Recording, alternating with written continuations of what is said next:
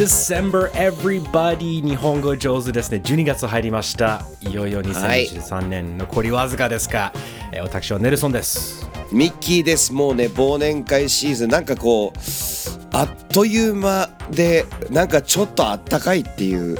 朝寒いけど今朝ちょっと寒いけどね。うんなんかねちょっと変に変、ね、日中ね日がで出てる時は結構あったかいよね。なんか寒かったりあったかったりしてちょっと体が混乱してるんじゃないの？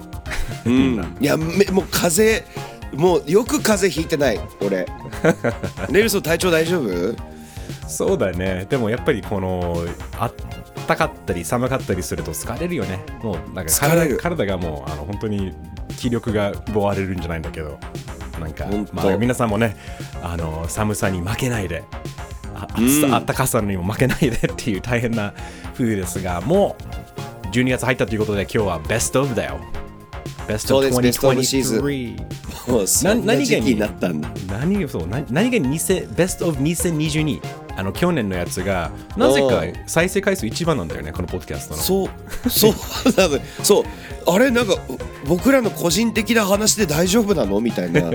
なんかこうね有益な情報というよりはネルソン・ミッキーのなんかただ好きなものをこう喋るだけみたいなのがすごい人気なのでこのね。ベストオブ2023もあのもうベストオブベストオブにしたいね。そうですうん。ねあとあのまとめてやるんじゃなくて4週に分けてカテゴリーでがっつり語っていきますね。で今日今はねまあ、一番まあなんていうかまあ一般的なリスナーからすると人気のないジャンルから始まります。ゲゲーミン。グゲーミングミッキールソン。ゲが Yes. 大好きな。今の時代みんなゲーマーになっちゃったのにスイカゲームとかすごいみんな喋っててさ周りみんなスイカゲームの話するのになぜか日本語上手ですねはこうゲームに興味がないっていう。再生回数が低いんですよ。そうなんだ。だから諦めました途中でねゲームはたまにでいっかみたいになって。なので今回だけはねちょっとマニアックであのフフル尺でゲームの話をししましょうミッキー。わがまま言わせてください皆さん。うん。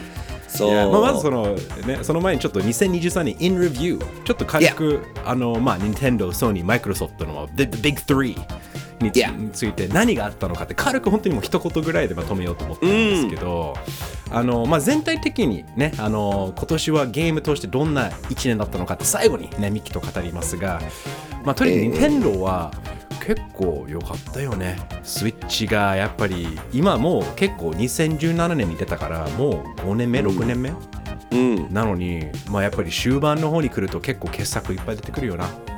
うん本当にそう。でも今年2023年のあのソフトとしては出てきたものとかパソコンの専用のゲームとかも含めてちょっとこう革命的なゲームとかがたくさんあってこの我々忙しい30代そうだよ。あってほしくなかった。まあ、俺10代の今頃ね。はい。うん。そう2023年ほど10代に戻りたいと思ったことがなかったぐらい たくさんのいいゲーム。あとリメイクとかもねいっね。ぱい出てきたりとかマリオも新しいソフトが出たりとかあ任天堂。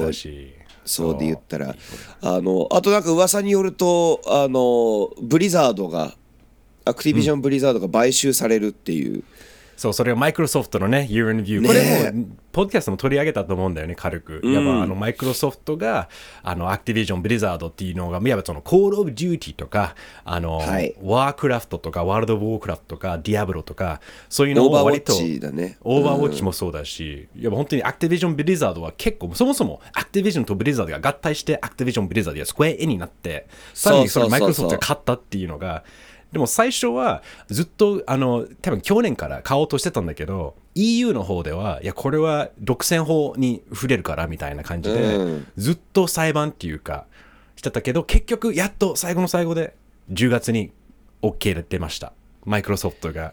とんでもない額出したよこれ。いやーこれはえっと円で言うと10兆、う10兆2800億円。国家予算じゃねえか。本当だよ あーでも本当にそれぐらいゲーミングゲームそれぐらいゲームは価値があるって言っていいよね多分。まあそうだね。特にその、さっきネルソンも言ってたタイトル「コール・オブ・デューティー」でキングとかも関わってるからキャンディークラッシュとかもこう並んでるっていう不思議なねあの落ち目なディアブリザードっていう会社日本ではあんまり人気ないけど韓国では大人気なスタークラフトとかを作ってる会社なんですけど、多分ねリーグオブレジェンドとかね。うん。そうそうリーグオブレジェンドはえっ、とねあれ別だね。でもなんかすごいブリザードになんか結びついてる勝手に俺、そ違った。いやでもそれはもちろんそうであのなんでかっていうとスタークラフトとかそっち系だね。それのモッドでドータが出て、でドータのパクリっていうかオマージュっていうか でリーグオブレジェンドが出てきてそれがあのライオット、うん。そうそうそうライオットだった。うん。で、まあライオットそっか。そっかライオットだよねって俺ライオットの会社の人と喋ったことがあって、ライオットだよねってライオットって言われてあ すいません。は博多弁みたいになってどうしたと？みたいなライオットとかって言われてあライオットとかって言い直したことがあるんだけど面白いね。いや、あの、だからマイクロソフト、ちょっとこれから、あの、今まで、まあ、日本日本で全然人気なかったよね。Xbox とかね。Xbox シリーズっていうか。そうそうそうそうやっぱプレイステの方が、ねそう、うんアメリカでは結構人気だよね。だから海、西洋では、マイクロソフトの Xbox と結構売れてて、たただ今回、今回の買収も含め含めて、これからはクラウドゲーミング。やばその、ゲームパスっていう、あるよね。やばその、毎月、はい Netflix みたいな、毎月払うと遊び放題っていうのが、もうマイクロソフトが目目指している未来だな。だから来年とか再来年ももしかしたら、スイッチにも、プレイステにも、マイクロソフトゲームパスが入るかもしれないって言われてるぐらい、彼らはもはあうソフトに移行するっていう。っていうことなんですね。まあ2023年そんな動きもまあついこの間ですけど、ね、ありあとソソニーに関しては一応ですね日本,、はい。日本が誇る、えー企業ソニーのプレイステーションはね PSVR2 が出たよね今年。VR2 すごいね。それってニッキーやった ?VR いや PSVR は触れたことがなくて、ね。っていうのはやっぱりね PSVR2 に関してなんかさプレステ5買わなきゃいけなくて、俺それ持ってないのよプレステ5は。そうだよねプレイステ4持ってるけどまさにそういうハードルが高いよね。お金かかるよね。やっぱハードル高いからあのそれこそオキュラスあそのクエスト。メメタクエストね。メタクエスト。2、友達がメタクエスト3を買っていいね。まだあの、ね、今度ちょっと遊びに行くんだけどあのレポートします。その感想はずっと迷ってる PC だから本当に3買いたいなってからちょっとねあの大きな仕事が決まったら買おうかなと思って自分にわかるわかる。ご褒美。おーそう。とはいえ別にまあ 5, 5万円くらい、まあとか円安で高くなってるけど、まあとりあえずね、えっと2023年 in review シンプルにまとめましたが、はい。アワーズいきますか？ミッキーと行きましょう。Best of 2023 in gaming。はい。今までははい。ベスト。もうベストゲーム、ゲームオブザイヤーっていうのだけを選んだんですけど今年からはちょっとアワードをあの本当にたくさんタイトルが出てて、あの僕らも悩んだのでいろんなあのアワードいろんなその各部門を作りました素晴らしい。で、えー、Best Comfort Food Game、Comfort Food っていうのはあの食べてほっこりするほおっこりする味みたいな感じね。うんそうそう。ゲーム。で、Best Platform。一番いいハード。えーで、次、Best VR Game or Experience?VR で一番いいもの。で、私のあ2つあるんですけれども、えー The I Lost Precious Sleep Award、ね。寝る時間を惜しんでしまった賞と Most Stylish Award。最もスタイリッシュな、えーアワードっていうのをあのやったのまずその5つをやってからもうゲームオブザイヤーっていう感じで進んでいきます早速行きましょうねねめっちゃちゃんとしたアワードショーですからね まあ来週再来週その後もあの続くんでこんな感じであの盛りだくさんでしていきたいと思います。はい。というわけでまず Best Comfort Food Game Award アワード一番やってて安心するゲームアワード、えーそうっていうのがあるんですけれどもこれ2人ともあれですね懐かしいゲームを、えーやっぱり結局そうだよね。でも懐かしいって言いながらも、ちょっとやっぱリメイクだったり、モッドで新しくできてるっていうことで、やっぱりそれがお袋の味いいね。ちょっと変わらないゲームだけど、ちょっと新しくプレイがでできる喜びがあるんじゃないかな。ミッキーはどうですか？まず今年の Best 私 Comfort Food。私はついこの間出たのはあやっぱこれだよなっていうのがですねマリオ RP スーパーマリオ RPG あのをがあのスイッチでリメイクされました。グラフィック一新して、えーなんですけど、ね。思わず、もう最高だね。どっちも変えられるからね。スーファミのもともとねスーパーファミコンの、えー、とゲームなんですけど、まあ、マリオが RPG として、えー初めてあの出た作品です。あのをリメイクしたものなんですけれどもこれもともとが96年にリリースースされた、ファミの終わりの方だよね。うん。そうそうそう最後の方。あーなんですけどこう戦闘中とかもちゃんとマリオだからあの敵に飛び乗ったり攻撃するときにボタンをタイミングよく押すと、こういいことがいろいろ起こるとかっていう。となかなかこうご飯食べながらできるようなゲームではないっていう あの感じで。でもその珍しくピーチ姫クッパとかも仲間になってみんなで冒険するっていうあのゲームとして楽しくて。やっぱ懐かしさだよね。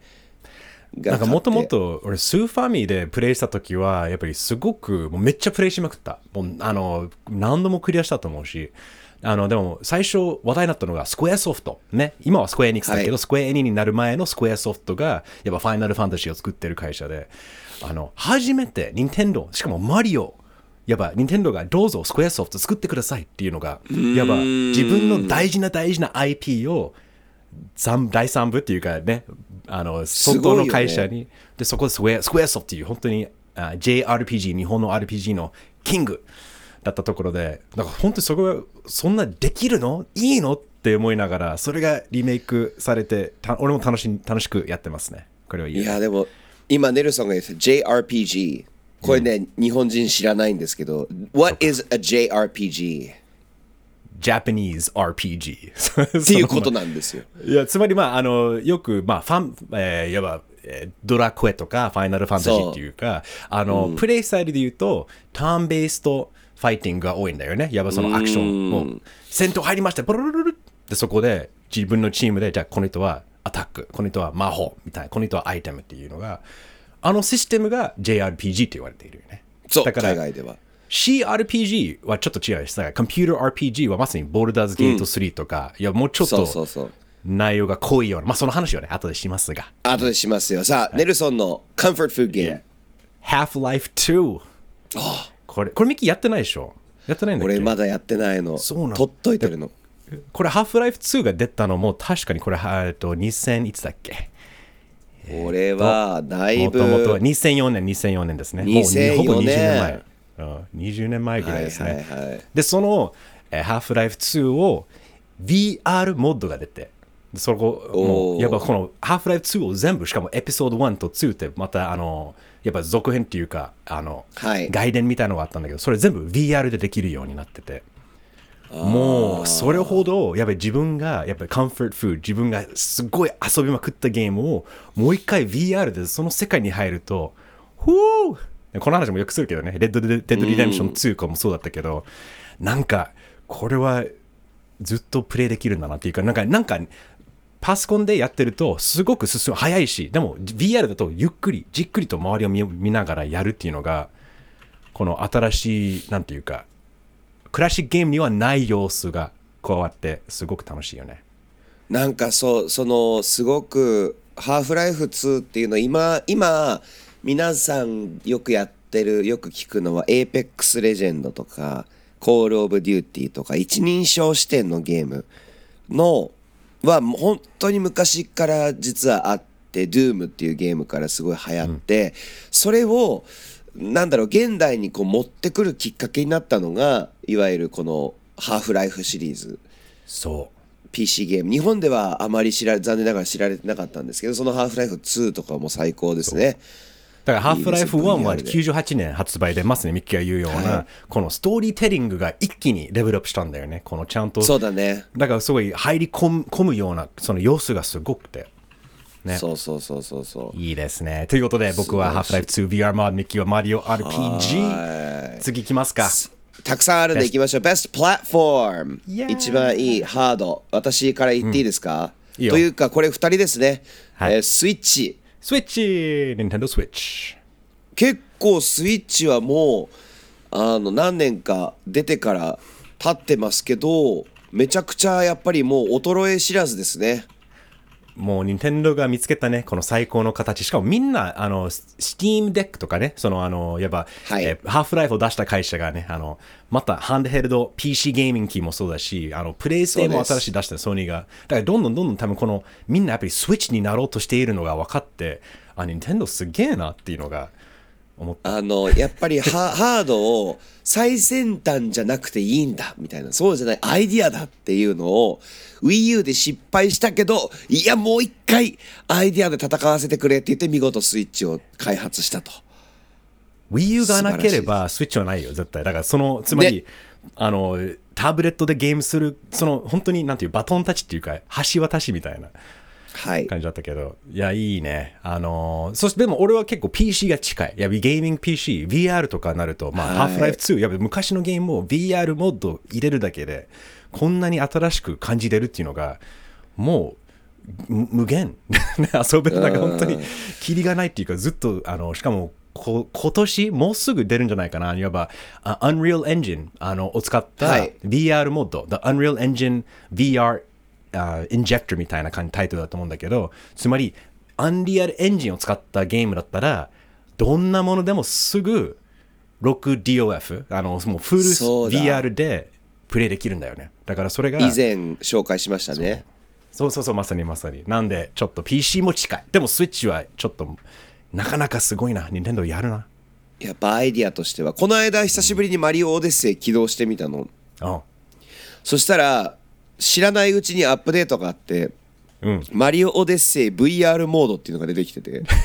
あの、なんだっけ、あの、えっとなんだっけ段ボールのそうそうそう、段ボールで作る、あの、任天堂ラボ、ラボね。ラボラボラボ。そうそうそう。えーとかっていうなんかスイッチも頑張ってます。そう考えるとやっぱり。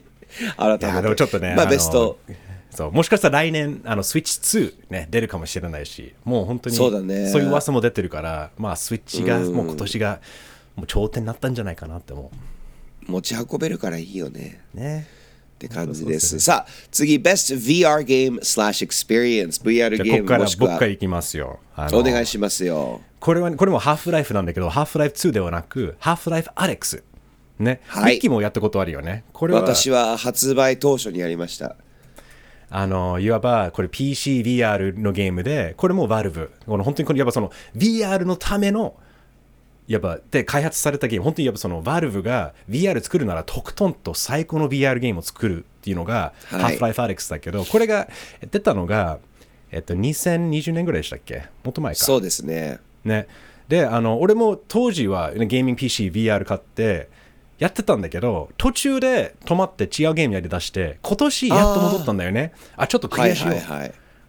エンディング。Half-Life Alyx のエンディングの部部分がもうくっそ面白くてこのすごかったね。VR ならではのこの錯覚とか何が起こってるのかっていうのが本当にちょっとおおこれすっげえことつくゲーム作ったんだなって思った。このエンディング。ミッキーはどう？エンディングまで行ったよね？行ってない？言った言った。もちろん、あの配信でクリアしてるんで僕ゲーム塾みフォンクルックミキヒロズ ゲーム塾チャンネルで全部見れるんですけど、配信で全部やりました最後まで。俺はもちろん最後の方もすっごい面白かったけど最初の方でも感動して、うん。ホワイトボードで好き放題落書きできるじゃん、あそこの時点ですげえだったから本当にハーフライフアレックスね。が、ボトル持ってなんか水がなんかこう遊びながらその水が行ったりしたりしてなんかあのや VR ってそうやってこだわってこだわって作ると超入り込めるよね。だからもう、ね。それこれこそが VR ゲームだなって思って遅れながらクリアして今年の Best Experience だったんですね。素晴らしいですよ。ミッキーはどうですか？ミッキーはですね、Into the Radius っていう Into the Radius っていうゲームがあるんですけど、これは、えー、何でしょうね、いわゆるサバイバル系のゲームなんですけど、荒廃したあの世界をこう歩いていろんなあの忘れ物を取りに行ったりとか、何か贈り物を届けに行ったりとか、何か敵を倒したりとかなんですけど、そのちゃんなんかすごくてそのそれこそ VR のこだわりっていうのを詰め込みまくってるゲームで、カバンの中にこう限られたものを入れてあのご飯とかも入れなきゃいけなくそれを考えながらやるっていうじっくりやらなきゃいけないゲームなんだけどその荒廃したあるその土地の中であのずっと旅をするっていうゲームなんですけどこれも VR ならではの面白さがあって、まあいろいろいろ銃とかをいろんなナイフとか使って戦うゲームなんだけどそのちゃんと銃の弾でさえ拾わなきゃいけないっていうこう一個ずつ。でそれをカバンに入れてちゃんと弾一個ずつ装填したりこう銃磨いたりしなきゃいけないっていうゲームだからそのなんだろうなえー一番普段から器用じゃないと遊べないっていう面白いゲームになっていてあの、VR ってさその VR じゃないゲーム例えばシューティングやってるとすごい自分のキャラクターがボタン一つで装填したりとかするのを自分の手でやんなきゃいけなくなってこう大慌てしながら、こう泣きながらやるっていうこの怖いっていう。その怖怖さいからね。うん。そう自分の手先が不器用だからどんどん怖くなっていくゲームっていうので今年の VR ゲームアワードにしました確かに。この、俺も本当に VR でやってやったら、この、リロードする、ぎあの武器を撃ってリロードする、あ操作？この動きとか、あ、なるほどっていうのが、おもう、覚えてるもんね。この、なるほどなったのが、あ、こういうことが超リアルじゃん。この動きとかってして、この、ちゃんと上手くないと打てないんだよね。ちゃんとだ、もう、やっぱり自分から打つから別に、もうね、マウスをね、コントローラーをいじってわけじゃなくて、自分がちゃんと、もうやっぱ多分 VR でめちゃくちゃやるやり込むと、リアルでめっちゃ上手くなるんじゃない？銃って思っちゃう。かもね。軍人の友達が VR やったらめちゃくちゃやっぱりすごかったもん。なんか雰囲気が違ったもんね。いいですね。うん。っていう感じで。さあ、どんどん行きましょはい。I lost precious sleep Yes award 睡眠不足になってしまった賞、えー私から言っていいですか？じゃあ。う。いいよ。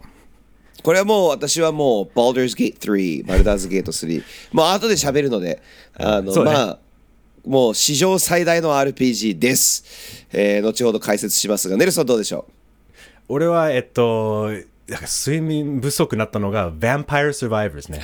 Vampire Survivors。う はい。あの、はい。まあ、革命を起こしました。ただ動くだけ。もう十字、もう上、もうなんていうか、動くだけ。別に何のアタックもないし、超、なんていうか、考え、何も考えなくてプレイできる。なおさら、この、あのー画面がすごくチカチカチカチカってなりながら、この、えなんかもう、と ADHD とかね、そういうちょっとなんか集中力がそうですよ、あの、低い人たちはずっとこれを見ていられるっていう、この、もうずーっと見ていたくなる。もう、あの、右手は添えるだけのゲームです。そうそうそうそう。左手しかいらない。親指、親指しかいらないゲームですね。でなんでこんなに面白いんだろうなと思いながらいつの間にか何時間も経ってうわってなって。でももう一つあるんだけど、ピックミン4俺ピックああ、俺まだやってないのどうだった？俺結構これだからゼルダもうやっぱこんゼルダティアキング Tears of the Kingdom はい。もうやっぱその最上級のゼルダになったと同じくピックミン4が最上級のピックミン4で、このはい。ピックミン4の面白さっていうのがやっぱゲームが終わ終わったと思いきやこのエンディングその後のゲームが長いんだよね。えこれもやるの？えちょっと待ってよ。いちょっと贅沢すぎない？っていうこのもう本当になんだろうね。この進むとまずそのゲームプレイループが気持ちいいしなおさらどんどんどんどんクリアしたクリアしてもさらに遊べる要素もたくさんあるし。なんか俺はそのやっぱり寝る前にやるよりも早起きしてやってたやっぱもうあの 早起きして寝不足しちゃっただからちょっと今日は5時半と仕事の前にやろうかなみたいな感じで はいはいはい、あの、はい。やってたからすごくハマったピックミン4おすおすすめでごいですす。素晴らしいです。さあ次行きましょう。Most Stylish Award。なんですけど、じゃあこれ、スタイリッシュなゲーム。まあ、そのグラフィックだったり雰囲気ですね。私は Hi-Fi Rush。あまだプレイしてないけど映像見てるこれいわばセルシェーディングだっけ？結構なんかね、どどんなゲームでしたっけもうめちゃくちゃこれは？えーっと、いわゆるデビルメイクライみたいな、あの、アクションゲームですね。なんだけど、普通にこう、なんだろう、戦う、ファイティングゲームに近い要素があるんですけど、ただ、ずっと素敵な BGM が流れていて、その BGM のリズムに合わせて戦わなきゃいけないっていう、こう、摩訶不思議な仕様になってる。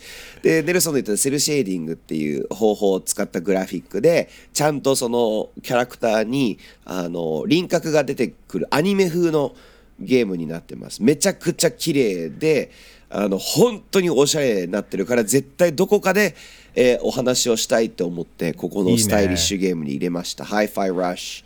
あの、海外のゲームなんだけど、うん。あこれ面白いのがその、まあ、作った会社が単語ゲームワークスね。でこれが三上真司。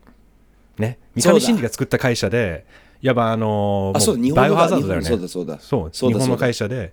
であの前に The Evil Within Evil Within Ghostwire はい。Tokyo とか、結構サイコブレイクですね。サイコブレそうサイコブレイクでした？日本タイトル。はい。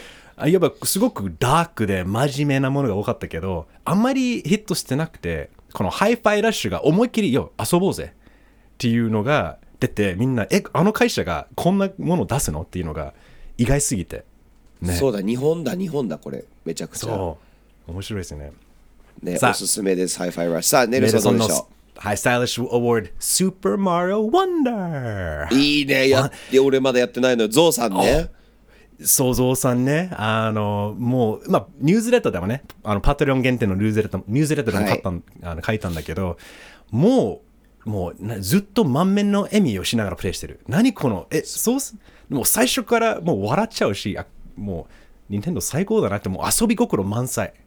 いいねだから、で、しかもその、まあ、だからスタイリッシュ、ね、その遊び心は関係ないかもしれないんだけど、この絵とか、この画面によってすごく、あの、白黒だったりとか、いろんな遊びがあって、ゾウさんになった、そのワンダーフラワー、ね、おあの、いわば、ゲットすると、もうその、その面自体が全て生まれ変わるんだよね。新しくちょっと不思議な世界になっていくから、もれそういう感じなんだで、すべての面があるわけ。だからすべての面に必はいずこのワンダーフラワーがあって、ワンで、それを遊ぶ、なんかね、もう説明が難しいんだけど、やってみると、これ、もうは発想力半端ないなっていうことで。ちょっとネルソンちこの後行っていい？みたいな。いいよいいよ遊びに来て。遊ぼうぜ。いいですはい。ねということで、えっと、はい。アワード、いよいよ最後に来ましたね。やっぱり語り Game ます of ね、the ゲームは。Year Game of the Year。まあ、行く前にちょっとミッキーと俺の、いわば、honorable mentions ね。ね。あの、惜しかったけど、なれなかったゲームたちをちょっと、まあ、パパッと取り上げたいんですけど。いいよ。パパッと言うと私はバイオ4リメイク最高でしリたメイクね。まだやってない最俺は。高。マジか。本当に良かったのでおすすめです、あの私ね言ってますけど毎年クリア絶対するゲームバイオ4リメイクも今度毎年クリアしなきゃいけなくなりました、えーあとはメタルギアソリッドマスターコレクション、えー俺 One Two Three 全部またクリアしちゃいましたこれで。これが出たの スイッチですげえ。スイッチ、あ、どうだった？あれ、結構、あの、なんていうか、ちゃんとプレイできる？とグラフィックとかあいろい全ろ。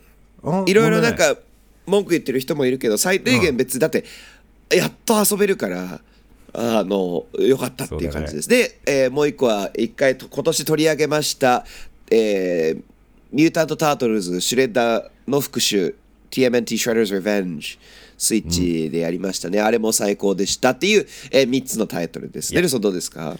はい、俺はまあピックミン4。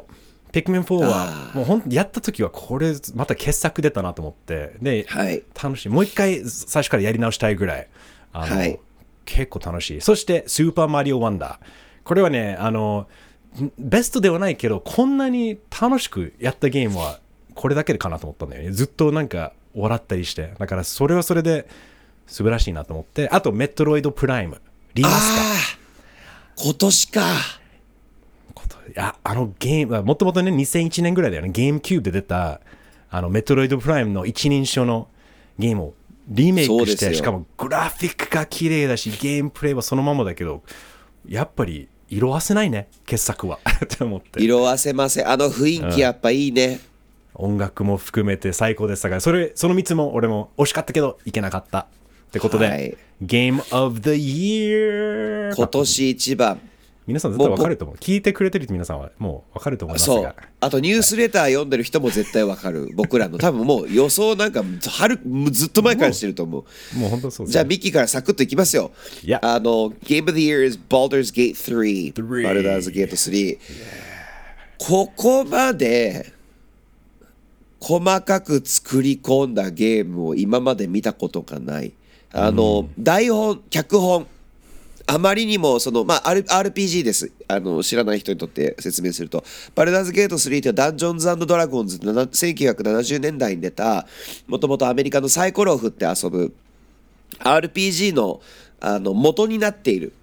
というか RPG の元です、えーゲームのルールをそのまんまあとあのそれに出てくるキャラクターとかをそのまんまあの PC ゲーム化したバルダーズゲート3バルダーズゲートっていう街まで行くっていうお話なんですけどえーっと何でももう会話とか選び放題。ドラクエの「はいいいえ」って「いいえ」を押したら絶対「はい」って言わせるというああいうのじゃない。もうアホすぎるっていうか一番最初例えば自分がどっかの集落に逃げてってその集落には難民がいて難民問題が起こっててで今度敵対勢力別の村があってでそいつらがその侵略者的な人たちででも侵略者にを一緒に集落あの潰そうぜって言って嘘をついてわざとその全軍を呼び起こして最後裏切るとかっていうのもできるぐらいの細かさ。あと、登場人物全員とセックスができる。っていう細かさ。細かいかな。でもそうだよね、細かいでわ。脚本が100万単語以上あるっていう、あのそうなんです。っていうもうもうわけわからないので百分は一見にしかずぜひ皆さんやってみてください。Baldur's Gate 3もうクリアした？もう100%こと。まあいやクリアしないです。やり直した、だからもう俺だボルダーズゲート1と、ね、1と2はやったんだよね昔。PC で。はいはいはい。あですごい。で正直なんかあの俺にはちょっとなんだろうねこの Dungeons and Dragons とか別にそ,、そこまであの遊んでたわけじゃないし、はい。なんかねあの世界がちょっとハードルが高かった。だから、うん。ははまったけどそこまでねうわこれ最高って思わなかったけど今回すごくボルダーズゲート3は誰もが言ってるよね。これはまだプレイしてないけどこれは俺プレイしだしたらマジでミキが言ったようなもう睡眠が睡眠寝る時間がなくなるじゃんって絶対俺も見えあてるから。もうやばいです。あの仕事が危うくなるので気をつけてください。マジ劇薬です。いやです。まあでも今のミキの話聞いてやっぱり何でもありっていうことで、はい。俺のゲームオブズイヤーもまさにそれだよね。Yes はい Legend of Zelda, Tears of the Kingdom、ゼルダの伝説、ティアキンですね。Tears of the Kingdom。だからまあッキー結構一緒だよね。こうやってこんなに自由に遊べるゲームって。しかも、はい最初から、まあ、ニンテンめっちゃ磨いてね、1年間もう磨きだけポリッシングして出したから、こんな複雑なシステム、何でも作れるのに、バグらない。ね。す落ちないごいよねしかも割と滑らかでそこまでフレームレートも落ちないしなんかうん。任天堂なんていう魔法を使ってんだろうなと思いながら振り返ってあのゲームは今まだクリアしてないよ。でももう100 140時間いってんじゃない？いね、やっやぱもうじっくり遊んでね、遊ぶたんびに、あ、この世界観素晴らしいね。みんなキャラクター、個性豊かだし、なんか、任天堂らしさ、ふふざけながら、あの、看板を立つやつ、俺好きなんだよね。あーあれね。なんか、で、自分がいろいろ、社長のうん。そう猪木田社長のなんか看板を自分で立てないからリンクが頑張ってあの自分の技術を使ってそれを一緒に立て上げるっていうこのくだらないんだけどほっこほななんていうかほっこり？うん。なんか。そうほっこりするねほっこりするようなゲームだからもうこれマジでもしかして俺なんか人生一番じゃないかな。もうマザー2も大好きだけどなんかこれこれこのティアキンって超えることできないんじゃないかなって思っちゃうぐらいこの何でもあり。だからもう,、ま、もう迷いもなくこれはベストオブザイヤーと思いましたね、はい。マジで俺もそう思います、ん。ゼルダ今年のは素晴らしかった。でも、マジ今海外でもそれもうボルダーズゲート対ゼルダよねなってるよね。だからもうそうだね。もう多分綺麗に分かれてると思うからだからそのつまりボルダーズゲートプレイするのが割り PC ゲーマーだったりする、はいでやっぱりスイッチやるのは全然 PC ゲーミングと全く違う、ね、部類だからこのどっちがより取るのか Game of the Year Award 取るのかちょっと要注目だねこれから、要要チェックですよ。うん、そうなんです。いや俺もう21世紀の1998年だと思ってます今年。これ分かりづらいかもしれない。あのメタルギアソリッド1とか、えーファイナルファンタジー7とか大量のハーフライフバイオハザードハーフライフ2、ね。ハーフライフ、ね。バイオハザード2かな？とかが出た年、ゼルダの伝説繋がっオカリナオカリナ。時のオカリナもそうか。時のオカリナそうだよ。だから今もつながってる全てのゲームが詰まってるのが1998年、今年マジでいいゲームたくさんあって俺にとっては21世紀の1998年っていうこうわけわかんない。ややこしい説明だけど。そう。でもゲームならわかるよね。だからゲ本当にこの98年ねゲーム遊んでる人にとってはもう黄金時代だったんだよね。だからこのまたそ黄金時代が来たって思えるぐらいこのそう。ねいいいい年だったな。素晴らしかった2023年いい年は。ただただ仕事、はい大人にミキが言ったようなね、仕事抱えてるとなかなか大変な思いをする。重大に戻りたいっていう思えるような、はい。あの1年だったんですがその話はどうどうやって時間を見つけて遊ぶのかそうです。アフタートークで語りますね。アフタートークで。パトレオンでね、あのパトロン限定よかったら皆さん、あの、まあ、やっぱり12月になったし、クリスマスの気分、ギビング、ね、ちょっと The Holiday Spirit、皆さんよかったら、はい、5ドルから10ドルでもあのパトロンにななれるので、1ヶ月だけでもチェックしてみて、ダメだったら大会してもいいから、あの、あのアフタートークも聞きに行ってください。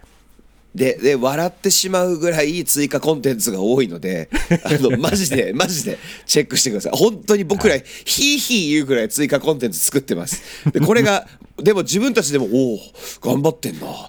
クオリティ高くねって自分たち自画自賛できるぐらいのものなので興味ある方ぜひチェックしてください。というわけで今日まず一旦終わりです、we'll see you on Tuesday Yeah, next week. また、まあ、ニュースの話はね、いつも変わらず、あのニュース、GG ネットを取り上げますが、そして来週の、えー、後半は、Best of 日本語上手。もうポッドキャストの、もうまた自画自賛の話になりますが、そうですよ。あの実は Spotify のね、ラップト、皆さんの Spotify で聞いてくれてるんだけど、データは揃いましたで届いたんですよ。はい、それちょっと紹介しながら来週、はい、ランキングしていきますよ。じゃあ聞いてください。Thank you. Hope え皆さんのおすすめ、Best Game of the Year ぜひ、ハッシュタグ日本語上手教えてください。また、あの、はい、これ、Spotify でもね、あの、一応感想とか書けるところは入れるので、皆さんぜひ聞かして、ね、あの、やっぱり多すぎると皆さんのおすすめ、やっぱりヴァンパイアサバイバーズって、もう話題になったからやってみたっていうことが多いわけ、最近。だから皆さんのおすすめ聞きたいです。お願いします。Alright! ということで、また、See you next week. Have a good weekend. Bye! 日本語上手ですね。